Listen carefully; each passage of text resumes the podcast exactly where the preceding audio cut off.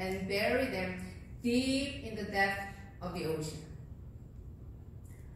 So, um, the book of Micah is hard to understand because it goes back and forth between judgment and hope, and it's also hard to figure out what situation he's referring to and how the hope and doom relate to each other.